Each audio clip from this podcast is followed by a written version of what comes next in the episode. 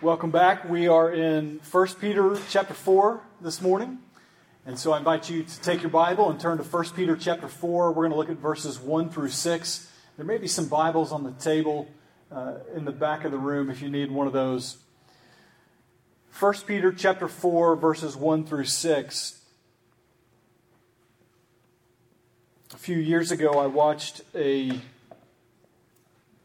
some kind of documentary special report uh, and in this study, they took, um, I don't know, maybe 100 kids, and they placed in front of them uh, a bowl of candy, and they said, Now, uh, you can have uh, a couple of these now, uh, or you can have 15 of these candies in about 20 minutes. I just have to go out of the room for about 15 minutes and uh, if you need to, you can have a couple now. It's your choice. You can have two now, or you can have 15 when I come back to the room in 20 minutes. And then the person administering the test would leave the room.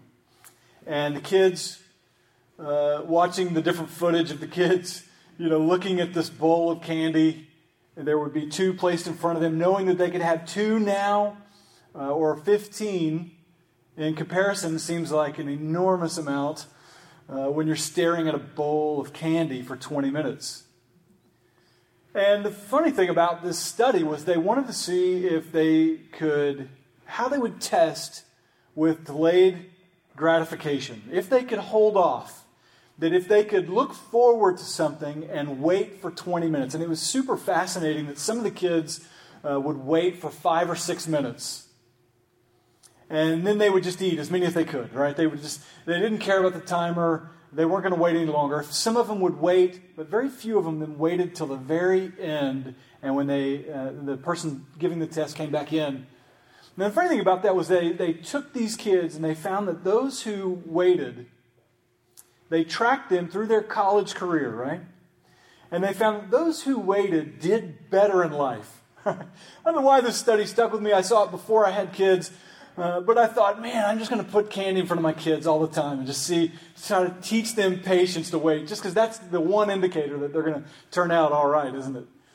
Well, probably not, but this idea of can you suffer a little bit now for a bigger payoff later really has great value to us as Christ followers. You know, we, we've been reading in the book of First Peter, and Peter's writing to a group of Christians who have experienced terrible suffering and persecution from uh, the Roman authorities, from their friends and neighbors, from their co-workers, from everyone in their community. They're experiencing terrible suffering.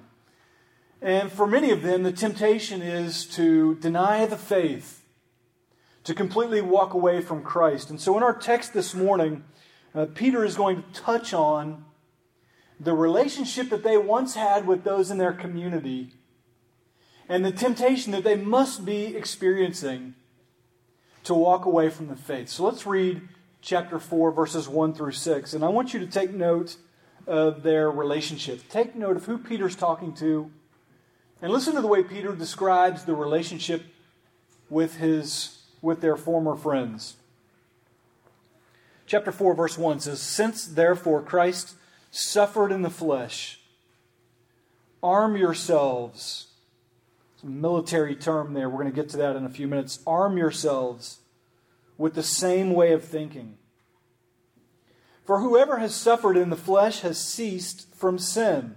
That's a great phrase. If you suffer, you're ceasing from sin. Wouldn't you like to cease from sin? Yeah, I think we all would. Verse 2 So as to live for the rest of their time in the flesh, no longer for human passions, but for the will of God. For the time that has passed suffices for doing what the Gentiles want to do living in sensuality, passions, drunkenness, orgies, drinking parties, and lawless idolatry. Now, with respect to this, they are surprised when you do not join them in the same flood of debauchery, and they malign you. But they will give an account to him who is ready to judge the living and the dead. For this is why the gospel was preached, even to those who are dead that though judged in the flesh the way people are, they might live in the spirit the way God does. So, Father, we thank you for this portion of your word this morning. And we pray that as we think about and as we listen to your word, uh, that you would use it to transform us and to change us and to strengthen us. Would you give us wisdom and insight into your word? And would you, Holy Spirit, be our teacher and our guide? Would you, like the Bereans, help us to be uh, more noble, that we would test everything we hear through the filter of your word, checking it to see if these things are so. And in so doing, would you make us more and more like Jesus Christ? Thank you for your word, and thank you for our time this morning to consider it. In Jesus' name, amen. Well, there's a temptation, and it's real. And these people have given their life to Christ. And as a result of giving their life to Christ, uh, they're no longer accepted in their community. Do you know what that feels like? Do you know what it feels like to have given your life to Christ and to have experienced um, the moment when you have to make a judgment call? Am I going to participate or am I not? Am I going to join in and do what I used to do? Or am I going to refrain as a result of this new relationship with God? And these believers had experienced that to the degree that they were refraining, they were keeping away from their old lifestyle and they were joining with new believers in this new walk with God, this new relationship with Christ. And it meant life to them. It meant so much life to them that they were willing to suffer, and that they were willing to struggle, and that they were willing to even give their lives. Some of them, some of them would have been taken to the Colosseum, and they would have been. Um, they would have been tortured and they would have been used as sport. And so they were literally giving their lives, their property. They were giving up all things for this new relationship with God through Jesus Christ. And for some of them, it wasn't that they were giving their life, it's that they were being maligned. Look at verse 4. With respect to this, they're surprised that you don't join with them again in this flood of debauchery, and they malign you. And isn't it funny that some, in the face of torture, refuse to give their life, uh, refuse to deny Christ, but some in the face of just being maligned or uh, verbally assaulted because they refuse to give in and live the way they used to live. Now they're uh, experiencing a temptation to walk away. Now, why am I? Uh, why do I get that they're walking away? Why are they being tempted to walk away? Well, Peter reminds them in the first verse since therefore Christ suffered in the flesh, you should arm yourself with the same way of thinking. He just described how Jesus his greatest triumph, Jesus' greatest victory came through his eh, greatest suffering. You remember the night when Jesus was betrayed? He took his disciples and he went to the Garden of Gethsemane. And he said, Would you just pray and watch with me uh, as I go uh, over here and pray? And Jesus, as he's praying, he's saying, Father, please, if there's some other way, if there's any other way to redeem them, just let me know because I don't want to go through with this if I don't have to. Jesus, in great anguish, uh, you remember he sweat drops of, of blood because of his great anguish at the idea that he would have to suffer so incredibly. But in the midst of his uh, incredible suffering, in the midst of the, the torture, in the midst of the crucifixion, in the midst of him being on the cross and all that, his greatest victory was won. So much so that last week we looked at the moment he died, his spirit went and declared victory over the spirits in prison. That was last week. That Jesus went and declared victory over all of his enemies at the moment he died in his spirit. So Peter is reminding them in verse 1 that in your greatest moment of suffering, you can't have your greatest triumph if you just hang on. If you just don't abandon the faith, if you don't walk away. And we think about that with those kids in a bowl of M&Ms, right? If they'll just hang on. There's a payoff at the end. There's triumph at the end. There's a victory coming. And you can see that in verse 6. This is why the gospel was preached to those who have even died already, so that even though they were judged in their flesh the way people are, they might live in the Spirit the way God does. They might have life in the Spirit, the way God has life. So, what do we do with this temptation what do we do with this temptation? And this is a serious temptation. And I think it's, uh, I think that this is a temptation to abandon the faith and go to a different faith. And the reason why, or maybe to their old cultish faith. And I think that's true because, you know, this doesn't sound like a typical adult party, right? Uh, we don't need to go into it. There's kids in the room, but um, but when you look at the list of things that are taking place, this isn't just a typical night out with friends. This is what would take place in the temples and the cults and the quote unquote uh, churches that they would have used to participate in. And so in this list, we see that they are participating in idolatrous forms of worship in ways that were so common to the Roman world at that time. So the temptation was stop going and doing that. And Peter appeals to them for a couple of, in a couple of ways in how to resist temptation. So let me close our time with this. If you're experiencing temptation to sin,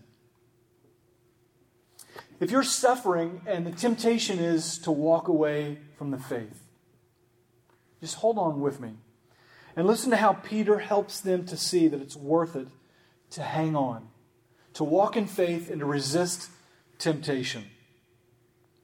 You know, anytime you're experiencing pressure or discomfort or some sort of uncomfortable situation, your immediate instinct is for relief, right?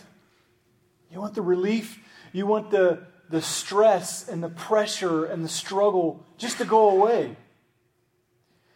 And sometimes the enemy will lie to you and say that the greatest way you can defeat temptation is just to give in to it just to make the pressure go away. And if I'll, if I'll just follow through with the course of action that seems like it will bring relief, Peter is saying that if you can hold on through that temptation, then you can reach victory over sin. Look at verse 1.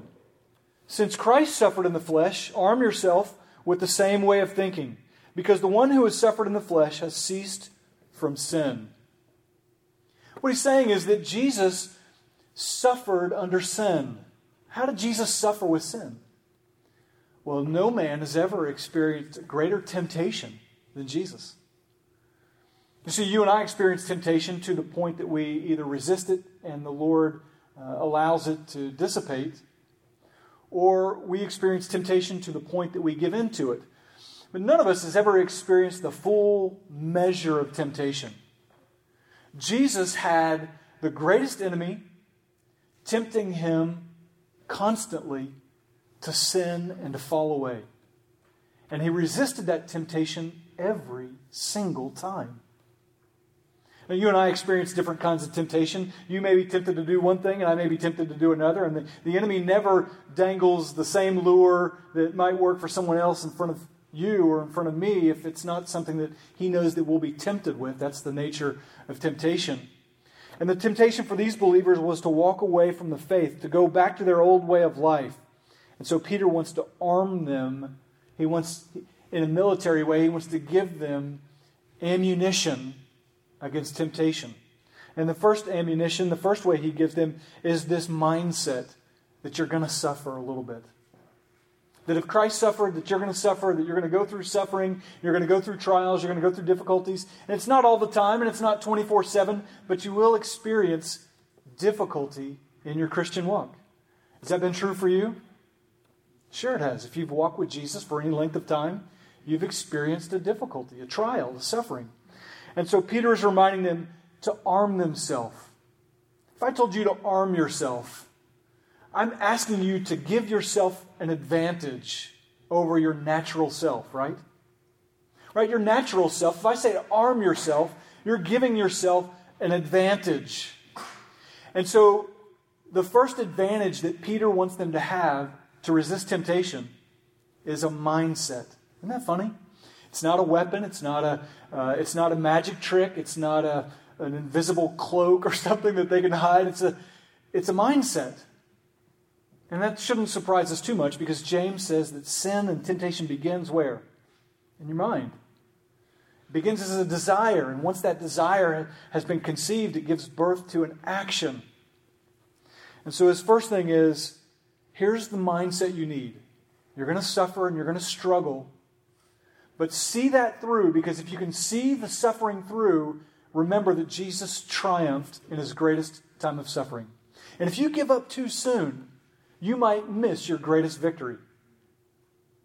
Have you ever suffered through a difficult trial to come out on the other end and look back on that trial and say, I'm stronger now as a result? Anybody? Sure. Anytime you suffer through something and you come out on the other side and you look back on it, you're able to say, I'm stronger. The Lord has increased my faith. He's increased my humility. He's increased my love, my servanthood, my desires for Him. So if you'll resist the temptation to abandon the faith by remembering that it could lead to your greatest triumph, you may experience greater victory on the backside of temptation than you will on the front. Listen to his second appeal. His second appeal to resist temptation, to walk away from the faith, or just to resist the temptation, is purpose. Look at verse 2. He gives them a purpose, so as to live the rest of your life in, in the flesh, no longer for human passion, but for God's will. You know, before I became a believer, one of the things I really struggled with was what's my purpose? What, what am I here for? Is this, am I just here to gratify my own desires. There's got to be something bigger to live for. Did you know that people who are lost in your neighborhood or in your family or maybe coworkers are experiencing a sense of purposelessness? What are they living for? Everybody wants something bigger to live for than themselves.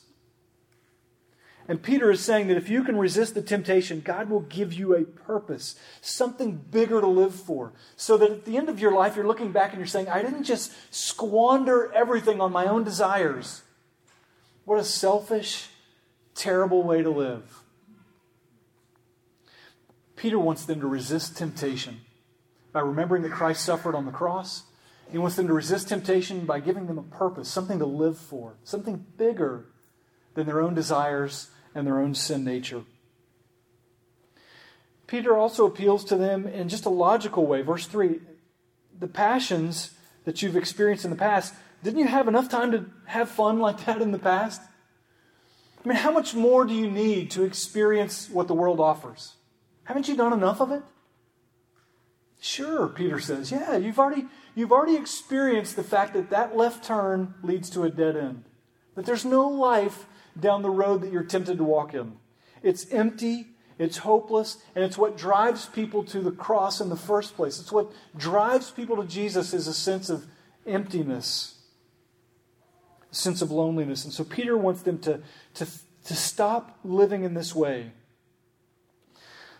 The final way that Jesus wants them to resist temptation is he just simply reminds them that even though they malign you, even though they're verbally abusing you now and even causing you to suffer, that they don't get the last word, do they? Verse 5 they will have to give an account to the one who is ready to judge the living and the dead. There's a you get more M&Ms at the end, right? There's a payoff at the end. You're not just suffering in vain. You're not just struggling for nothing. But if you can hold out Resist the temptation to abandon the faith. Resist the temptation to walk in your old ways. There is a payoff. Take a moment to flip over to Revelation, a few books over to the right. And I want you to look at Revelation, uh, and we're going to look at a couple of verses in the book of Revelation. In Revelation chapter 2, in Revelation chapter 2, there are letters that Jesus is describing to John that he wants to speak a, a personal word to the pastors and the churches in these seven cities. And to each church, he says a certain thing that's personal to them. But I want you to notice something in common for all of these letters. Look at chapter 2, verse 7. To the one who has an ear, let him hear what the Spirit says to the churches. To the one who conquers, I will grant to eat of the tree of life, which is in the paradise of God. Your verse version may say, to the one who overcomes, to the one who endures, to the one who finishes the faith, who walks with Christ till the end, they receive this right to eat of the tree of life. Look at chapter 2, verse 11. A different church, a different set of instructions, but the same ending. Verse 11. To the one who has an ear, let him hear what the Spirit says to the churches. The one who conquers or overcomes or persists or endures will not be hurt at all by the second death. Chapter 2, verse 17, another letter to another church, but ending the same way. He who has an ear, let him hear what the Spirit says to the churches. To the one who overcomes, I will give some of the hidden manna and I will give him a white stone with a new name written on the stone that no one knows except the one who receives it. To the church of Thyatira, if you look at the end, verse 27, chapter 2, I will give him the morning star. To the one who has an ear, let him hear what the Spirit says to the churches. Chapter 3, Verse 5 To the one who conquers or overcomes, he'll be clothed in white garments, and I will never blot his name out of the book of life. I will confess his name before the Father and the angels. To he who has an ear, let him hear what the Spirit says to the churches.